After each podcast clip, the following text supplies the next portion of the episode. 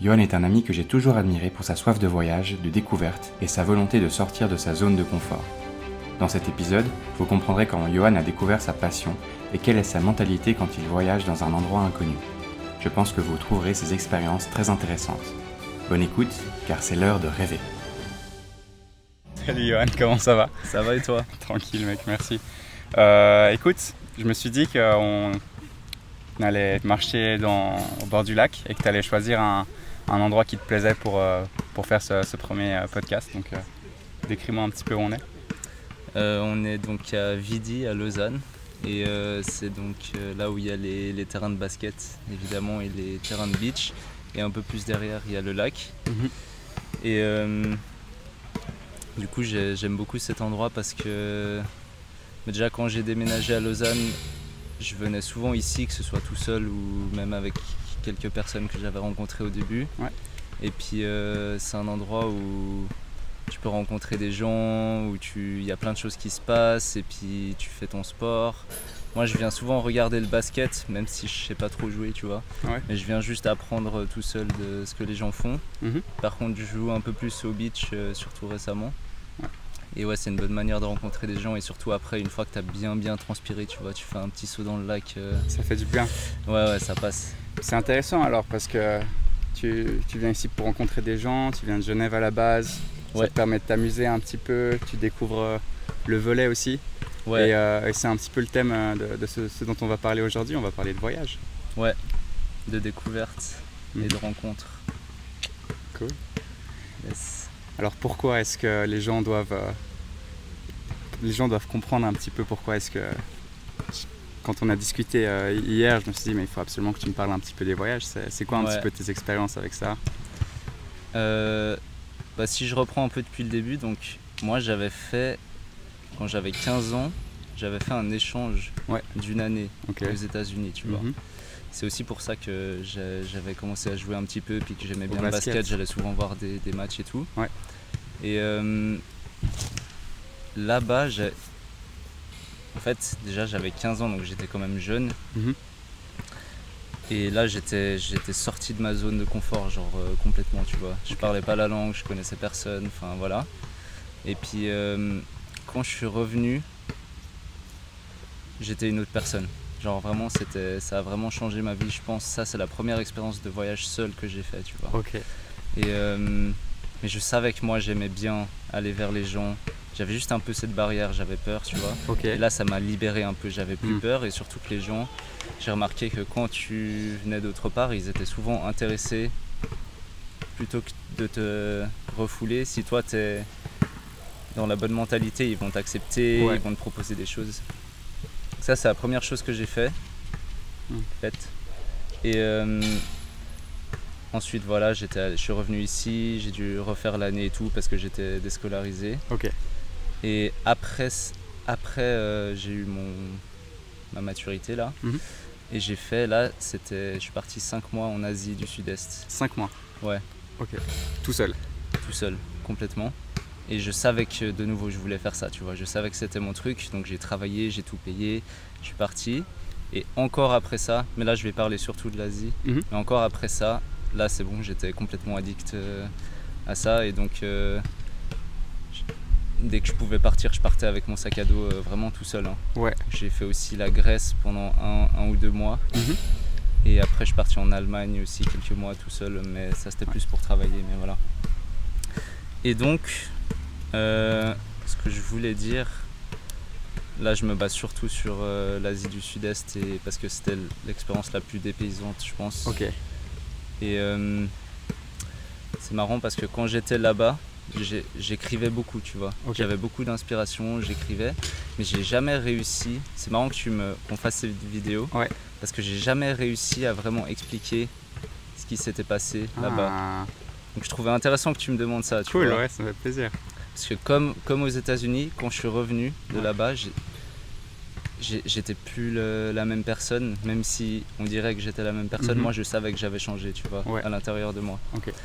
Mais du coup, une chose dont on a discuté hier et que j'essayais de dire dans mes écrits, c'est que justement, une fois que tu as quitté la société dans laquelle tu as grandi, dans laquelle tu habites, et puis que tu tu voyages et puis qu'en plus tu fais plusieurs endroits. Ouais.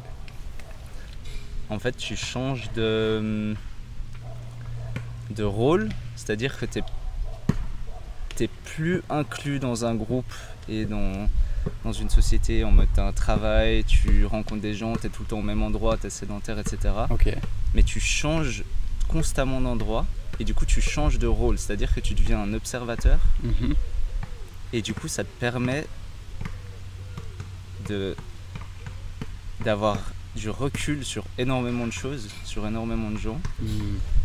Et, euh, et du coup, moi j'avais, j'ai développé une- des connaissances assez différentes de la plupart des gens à- grâce à ça.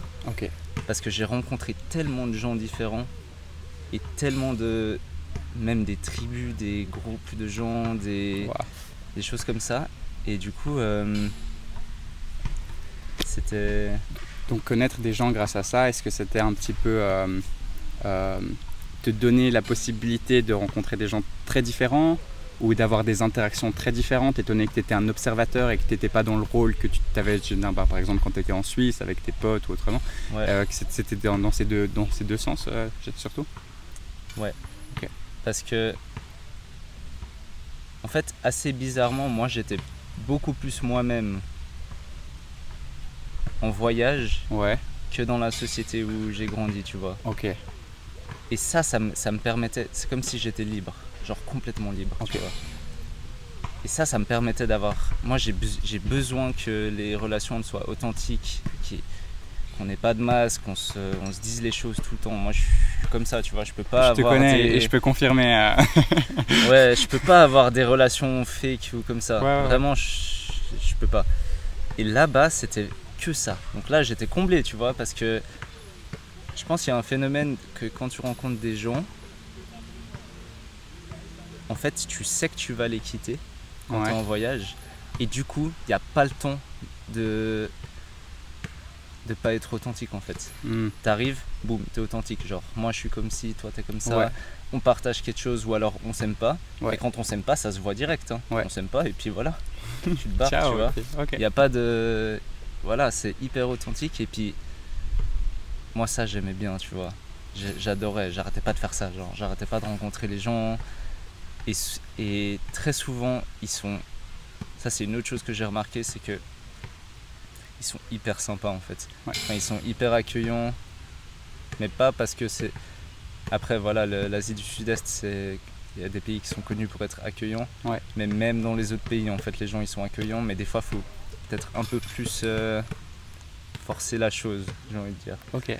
Mais euh, ouais, ils sont hyper sympas et puis hyper accueillants et puis ils partagent volontiers quoi. Il n'y a pas de. Ah, Ouais. ah, Avant de parler de, de- de certaines des personnes euh, que, tu as pu rencontrer dans ce voyage, est-ce que tu arrives à nous décrire un petit peu euh, à moi et puis euh, peut-être au micro les, les- les expériences que tu as faites, les, endroits que tu as visités, Ouais, les paysages, les villes? C'était dingue. Franchement, c'était dingue. J'aurais jamais pensé vivre des choses comme ça, vraiment. Bah, déjà, je suis, a- je suis atterri au Vietnam Mhm.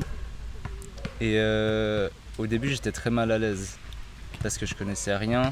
Il faisait super chaud. Première fois au Vietnam, tout seul, tout seul. J'ai mon sac à dos et j'ai 19 ans. 19 ans. Ouais, je crois que j'ai 19 ans. Ok. 20 ans peut-être. Wow. Et euh, ouais, donc j'ai mon sac à dos et puis tu sais quand tu arrives à, dans les grandes villes d'Asie, c'est trop. Moi, j'aime pas, tu vois. Moi je, suis- je suis pas, j'aime pas quand il y a trop de bruit, ça klaxonne, ça pollue, il y a de la pauvreté partout. Voilà, même en fait même ici les grandes villes, moi je suis en fait nulle part, je suis pas très fan. Ok. Mais là c'était vraiment intense Ouais.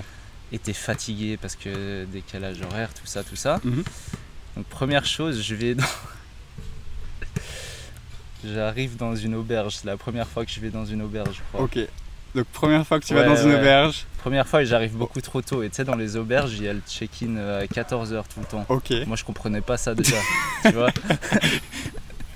je comprenais pas.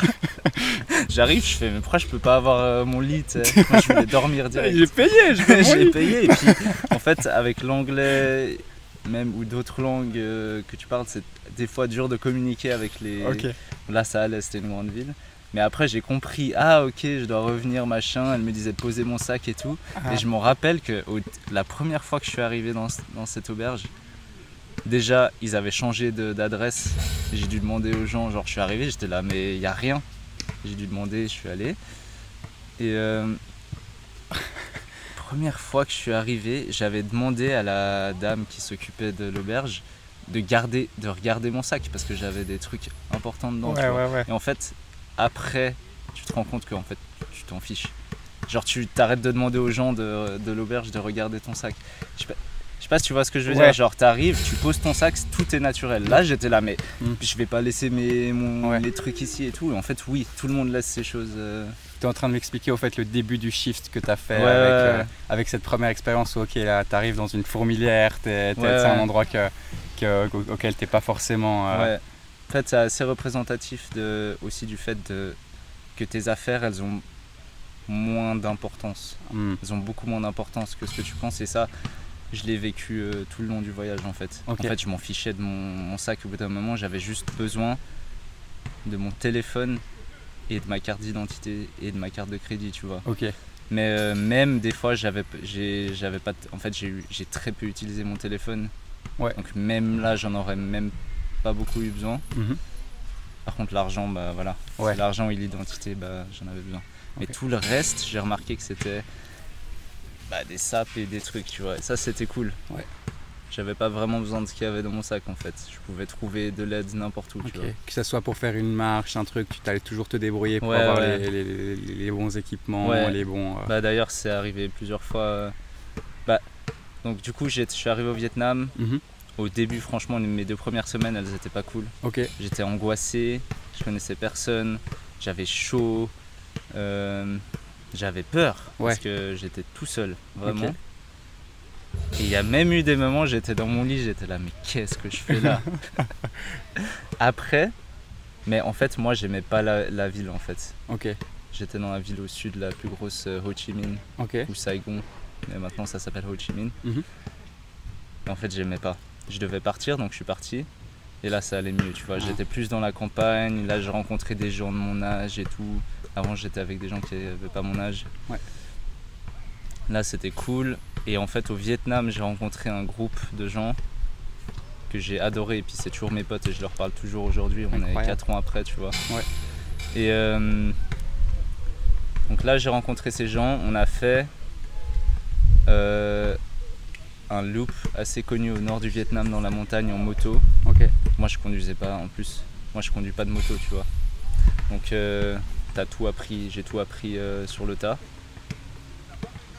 Mais tu sais, ils ont des motos semi-automatiques. Je sais pas si tu vois ce que c'est. ouais, ouais. En mode, t'as trois vitesses. Et euh, ouais, je vais pas détailler là maintenant, mais c'est- pas automatique, c'est pas manuel, c'est genre des trucs semi-automatiques, Ok. c'est marrant. Et donc, c'est pas trop dur à T'as conduire. genre en arrière, lentement et vite. Ouais, en gros, c'était un peu ça, c'était un peu ça. Dans mes souvenirs, c'est un peu ça. Et moi, j'avais ma pote à l'arrière. En fait, il y avait trois gars, trois meufs, et les, les filles, elles voulaient pas conduire. Ok. Mais parce que c'est. Bah, en fait, je sais pas pourquoi elles voulaient pas conduire, mais je pense qu'elles avaient jamais conduit avant. Et ça leur faisait un peu peur. Ouais, mais tu- moi, tu me connais, j'aurais fait la même chose. J'aurais pas question que, que je meurs aujourd'hui. et Ouais, ouais. mais moi, mais en fait, moi, j'ai conduit. Je sais pas pourquoi j'ai conduit. Hein. Ok. Juste, Ouais, j'étais là, je vais conduire. euh, suis allé. Ouais, ouais. Et en fait, je suis tombé, euh, je suis tombé avec ma pote derrière, Ok.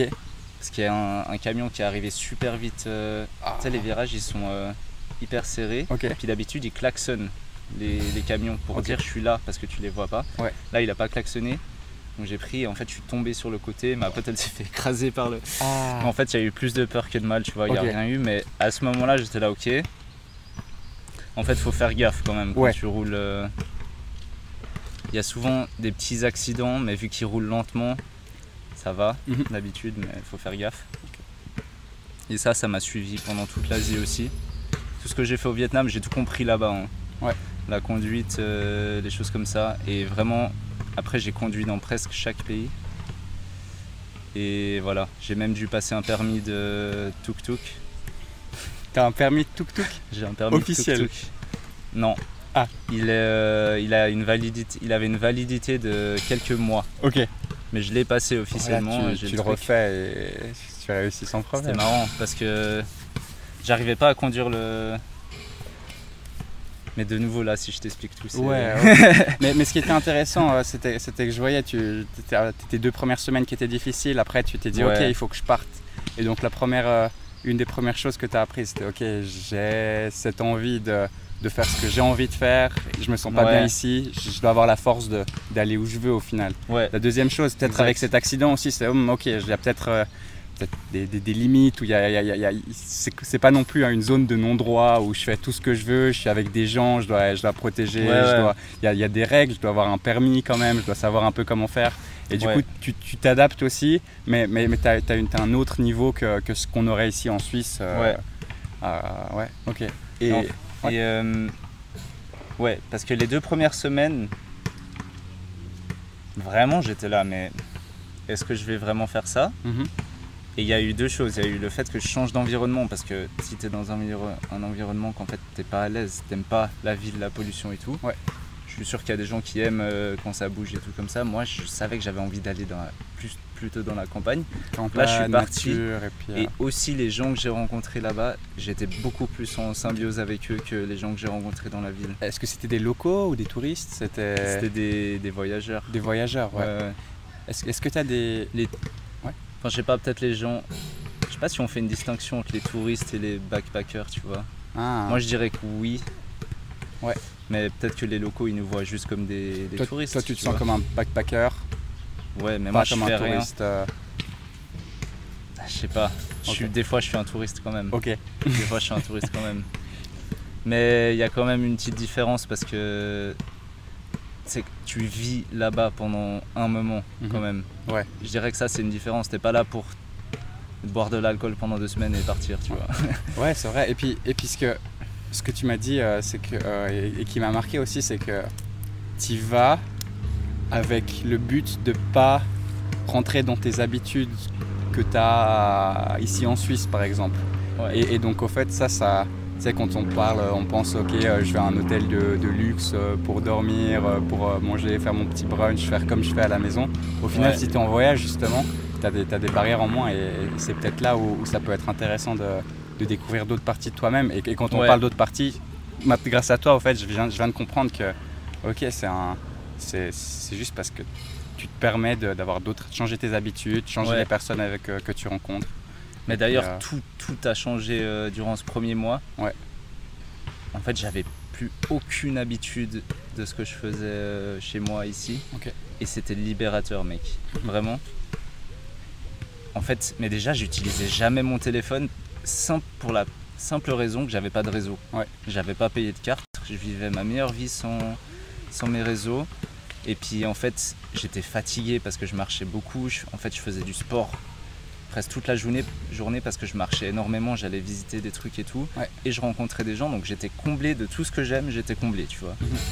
Et euh, je dormais beaucoup mieux parce que je faisais, en fait, j'étais hyper actif tout le temps. Ouais. Je dors, je me réveille le matin, je mange, je me casse, je fais ma journée, pas de téléphone, pas d'écran, rien. Tu es dans le moment présent, en fait. Ouais, Ouais. t'es- t'es vraiment là. Et ça, c'était ça, c'était vraiment bien. Et à la fin de ce premier mois, je m'en rappelle, en fait, j'ai dû partir. J'étais toujours en train de faire de la moto. J'étais tout près de la Chine là. Ok. Il faisait froid d'ailleurs. Je suis tombé malade là-bas. Ok. Et euh, mes potes ont dû ont continué le loop. Et moi, j'ai dû partir parce que mon visa il expirait Mm. en fait. Et euh, je me souviens que sur le chemin du re- quand j'ai quitté mes potes là, en fait, j'ai dû donner ma moto à, la, à ma pote d'ailleurs, Ok. qui savait pas conduire. C'était marrant. Et euh, je suis rentré tout seul euh, en bus. Et dans le bus, j'étais là, c'est bon. En fait, j'ai, réussi. Genre, c'est bon, je j'aime. Ouais. J'aime ça, tu vois. Ah. Parce qu'au début, j'étais là, je sais pas si j'aime. Ouais, oui, parce que tu avais eu cette expérience aux États-Unis où tu étais là, trop cool, et puis après, Ouais. tu... est-ce qu'il y a des, des gens que tu as rencontrés là-bas, des, des locaux par exemple, qui t'ont genre marqué et qui ont, Ouais. qui ont, qui t'ont aussi euh, fait penser à. fait changer un petit peu ta perspective euh, sur des choses? Oui. La première personne à qui je pense, c'est un mec qui s'appelle Jeff. D'ailleurs, Si tu regardes la vidéo, Jeff. et d'ailleurs, il m'envoie encore des messages aujourd'hui. Cool. Et d'ailleurs, je reçois encore des messages de gens que j'ai rencontrés là-bas aussi. Ouais. Euh, Jeff, c'est un mec qui a. qui avait. C'est en Indonésie sur l'île de Flores. Ok. Et moi, de nouveau, je faisais de la moto là-bas avec des potes. On était trois. Ouais. Et euh, on cherchait un endroit où dormir, je crois. Et puis lui, on a dormi chez lui en fait. Mais il fait ça, il fait ça souvent. Enfin, Hmm. il gagne de l'argent comme ça. Ok. Mais bon, c'est pas cher du tout. hein. Ouais. Donc euh, c'est pas comme ça qu'il gagne sa vie, euh, voilà. Mais on sentait qu'il aimait bien avoir des gens chez lui et tout. Ouais. Et lui, il était incroyable. Genre, il nous a fait manger la cuisine de sa femme, il nous a fait rencontrer sa famille. C'était une toute petite maison, genre en haut des chanderies comme ça, tu sais. On se levait à 4h du matin, on marchait dans les chanderies avec lui. On allait voir les vaches, ensuite on faisait plein de trucs, on allait visiter une école avec lui. En plus moi, euh, je suis, maintenant je, vais devenir prof, donc Ouais. ça m'a aussi fait travailler, tu vois. Ah, incroyable. Et en fait, lui, ce qu'il faisait, c'est qu'il il, il- il ramassait tout le plastique qui traînait sur, euh, dans, l'endroit où il était, Ouais. à l'aide des enfants de l'école qu'on a visité. Donc, euh, il m'avait raconté qu'il prenait les, les- il demandait aux Les enfants de ramasser des déchets chaque jour Ok. et il les récoltait tous et il les foutait devant le. le il, La c'était en anglais, donc ouais, Une sorte de mairie. il avait dit un truc du gouvernement. local. Ouais, voilà. Il Ah, foutait tout devant comme ça. Il partait. ça, c'était super drôle, mais c'était vraiment quelqu'un de- d'assez incroyable. Ouais. Et en plus, il était drôle. Une personnalité. euh, Ouais. Une autre fille que j'avais rencontrée, dont je t'avais parlé que j'arrêtais pas de retourner. euh, Parce que tu sais, quand tu es en Asie, tu fais souvent des transits par Bangkok. Ok. Et, euh, et euh, moi, je, en fait, j'avais fait quelques transits par Bangkok, mais à chaque fois, je restais un peu plus longtemps parce que j'avais rencontré cette fille là-bas justement. Ouais. Et elle aussi, elle était, c'est une Thaïlandaise qui vient de Bangkok, Ouais. mais dans la communauté en fait. Elle Ouais. m'invitait avec ses amis. Ouais. On- elle me faisait goûter la nourriture euh, locale. On allait, on allait voir des trucs de théâtre, tu sais, les trucs euh, Des chinois, marionnettes thaïlandais, ouais Ok. Ok. même des trucs euh, en taille réelle, genre des marionnettes taille réelle, des choses comme ça, théâtre des ombres. On, faisait- on a fabriqué des bracelets, enfin des trucs de. Ouais, ouais, ouais. C'était vraiment bien. l'endroit, quoi. C'était vraiment bien et des je suis allé des retourner la voir euh, plusieurs fois. Ouais. Et euh, ouais, elle c'était quelqu'un d'assez qui t'a d'assez marqué incroyable. aussi. Mais à chaque fois, les gens que moi j'aime bien, les locaux, c'est ceux qui direct ils te mettent dans le. Ils sont là, mec, Dans viens. le mood, ouais. Là, là, tu vas voir, c'est comme ça que je vis. C'est ça qu'on fait ici.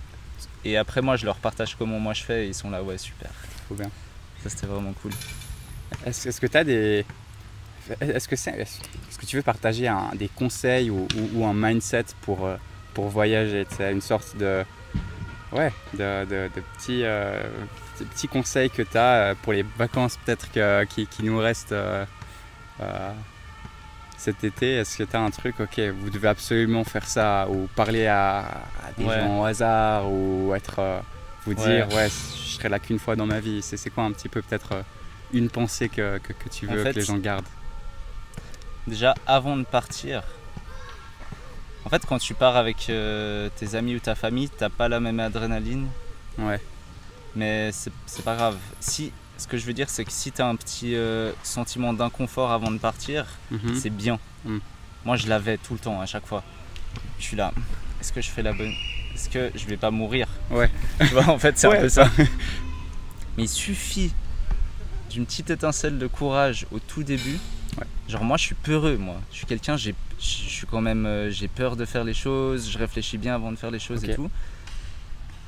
Mais il faut, pour, pour voyager comme ça, il faut juste un petit moment de courage au début. Et après, c'est bon. Ah. Il faut pas être le- le- la personne la plus courageuse du monde pour pouvoir faire ce que j'ai fait. D'ailleurs, les personnes qui sont le plus impactées par le voyage, c'est souvent des personnes qui sont timides, qui ont, qui ont peut-être un peu peur au départ. Donc, Ouais. elles, c'est pas parce que tu es comme ça que tu, ça va être horrible pour toi. Au Mm. contraire, ça va, ça va être génial, tu vois. Ouais. Et euh, donc, ça, et puis euh, évidemment, bah, faire attention. euh, des fois, faut, faut, faut faire confiance à son instinct et pas suivre certaines personnes. Trust your guts. Ouais. T'as as eu des Et, moments euh, dangereux aussi un peu euh, qui auraient pu t'arriver comme ça? En fait, tu Oui. sais pas peut-être parce que t'as justement, tu vois, c'était guts. ouais, ouais. et t'es t'es parti. Des Ah. moments, j'ai senti qu'il fallait que je parte quand Ok, même. ok, ouais. Il y a eu certains moments où j'ai senti qu'il fallait que je parte. Et d'ailleurs, quand on était au, au Sri Lanka, là j'étais avec des amis. Et euh, le premier jour où on est arrivé, il y a eu des attentats, mais vraiment tout près de nous. Genre, euh, et en fait, ils bombaient bah, les touristes, ah ouais. euh, les Européens et tout, les chrétiens. Et puis moi, bah, j'étais européen, donc ouais. c'était pas. Au début, je- au début, j'étais pas super bien. Mhm. Et mes amis, en fait, ils avaient dormi dans un hôtel. Moi, je dormais dans une auberge. Et euh, là, j'avais eu peur quand même, parce que eux, ils avaient dormi dans une dans un hôtel. Il aurait suffi, parce qu'ils ont bombé des hôtels en fait. C'était Ah. des attentats à suicide. Ok. Il aurait suffi qu'ils aient choisi cet hôtel-là. Ouais. Et c'était donc donc là, ouais, ça, ça, c'était pas cool. Et puis là, bon, ils avaient bloqué tous les réseaux sociaux. Ils avaient bloqué. euh, c'était dur de communiquer avec les gens. Et là, je voulais partir. Et il fallait, il fallait que je parte. Je, je me sentais plus bien euh, là où j'étais. Mhm. Bah, j'ai fait le permis de tuk-tuk et je me suis cassé. Je l'ai gardé pendant un mois Ok. avec mes potes à l'arrière. Et pour finir, on était presque les seuls, euh, les seuls touristes à ce euh, moment- à ce moment-là. sur l'île. Ouais. Et puis voilà, on a fait tout le mois comme ça au Sri Lanka. Ouais. Ouais. Et euh, ah oui, bah aussi le truc c'est évidemment genre va parler aux gens et puis euh, mais c'est assez marrant parce que moi j'utilise des moi je fais une petite blague au début genre je vois quelqu'un je fais ah ah euh, je sais pas nice hat ou genre euh, Ouais. on a un truc en commun ou euh, une petite phrase d'accroche et puis euh, après soit il rigole soit il rigole pas et puis s'il rigole pas bah ciao Ouais. puis souvent en fait enfin pas souvent mais des fois tu te fais rejeter enfin des fois les gens ils ont pas envie de parler tu vois Ouais. Et ça ça, ça t'apprend aussi à être euh, à accepter que de te faire rejeter tu vois C'est clair. faut pas avoir peur et puis si quelqu'un t'intéresse bah va lui dire un truc et puis au pire euh, au pire vraiment tu te fais rejeter Ouais. puis voilà C'est cool. Eh, c'était, Ouais. c'était une bonne discussion. Est-ce que tu as, quelque chose encore que tu voulais, tu voulais mentionner euh, avant que je te pose la, la question finale? Bah, l'ultime chose que j'ai vécue, c'est que en fait, tu as une euh, liberté. C'est comme si on, donnait, on te donnait la liberté extrême. Genre, c'est comme si tu n'avais plus de limites. Mhm. Et du coup, tu gagnes tellement de confiance et tellement de, de joie de vivre et de choses comme ça parce que tu plus les gens qui te- qui t'embêtent, tu plus les mêmes règles t'appartiens plus à une, tu dois plus être d'une certaine manière, gna gna gna, Mhm. gna gna gna. Ouais. et donc t'es es libre donc. Mais maintenant faut essayer d'appliquer ça euh, ici, tu vois. Ici aussi je peux être libre. Après j'ai des contraintes, euh, voilà, mais ce que je peux dire, c'est la meilleure chose, c'est que t'es libre. Vraiment t'es libre. Ouais. Donc je conseille à tout le monde de, de faire quelque chose comme ça. Un livre, film, podcast que tu as envie de conseiller à, à nos potes, du coup, parce que je pense que c'est quand même euh, ça l'objectif du podcast, c'est euh, partager des trucs avec des gens qu'on connaît, quoi. Moi ce serait, euh, j'irai dormir chez vous. Ok. tu connais ou pas? Ouais, je crois que j'ai pas vu encore, mais ça me dit. euh, C'est Antoine de Maximi, c'est un... c'est un humoriste. euh, Non, c'est pas un humoriste, c'est un mec qui fait des, des films, des vidéos. Et, Ok, ok, ok. Et ça, c'est excellent, ça représente. C'est assez représentatif de ce que j'ai vécu des fois. Donc, il va, il va voir les gens. Ah, mais oui, non, j'ai vu. Il va dormir chez eux. C'est le gars qui se filme, Ouais, il se euh, filme avec, lui-même. euh, à lui-même en. Ah ouais, oui, oui, Et, oui. euh, et en plus, c'est vraiment drôle. Enfin, moi, ça me fait vraiment. Ça me, ça me fait. Je me tords de rire, mec. Ok. Vraiment, parce qu'il me fait trop rire. Genre, la manière dont il. Et là, tu te rends compte que les gens, ils sont vraiment sympas et puis qu'ils ont tous une histoire incroyable. Enfin, la plupart, ils ont des histoires incroyables et puis des fois, tu te fais rejeter et puis voilà. Puis... Mais ça, c'est vraiment. C'est un bon, une bonne émission et puis il a fait plein d'autres choses. Il a fait J'irai rajeunir chez vous. Il a fait des films. Et il a fait un film sur un artiste que j'aime beaucoup qui s'appelle Chomo aussi. Ok. Et moi, je conseille de regarder ce qu'il fait ce, ce type, Antoine de Maximi, parce que Génial. voilà, Merci man, c'était cool. t'inquiète. Let's wrap it up. Et puis, euh, bah, merci d'avoir écouté. Et si vous avez aimé, si vous avez des, des questions à poser à Johan, vous pouvez mettre en commentaire, on, on répondra. Et puis sinon, bah, on s'organise un petit, euh, une petite soirée, un petit café. Et puis on, on se voit un peu tous. Quoi. Le but, c'est de rassembler un petit peu mes potes, partager les Yes. trucs. Et, et c'était chouette. Bon, bah, on va arrêter tout ça. hein. Petite fin de podcast.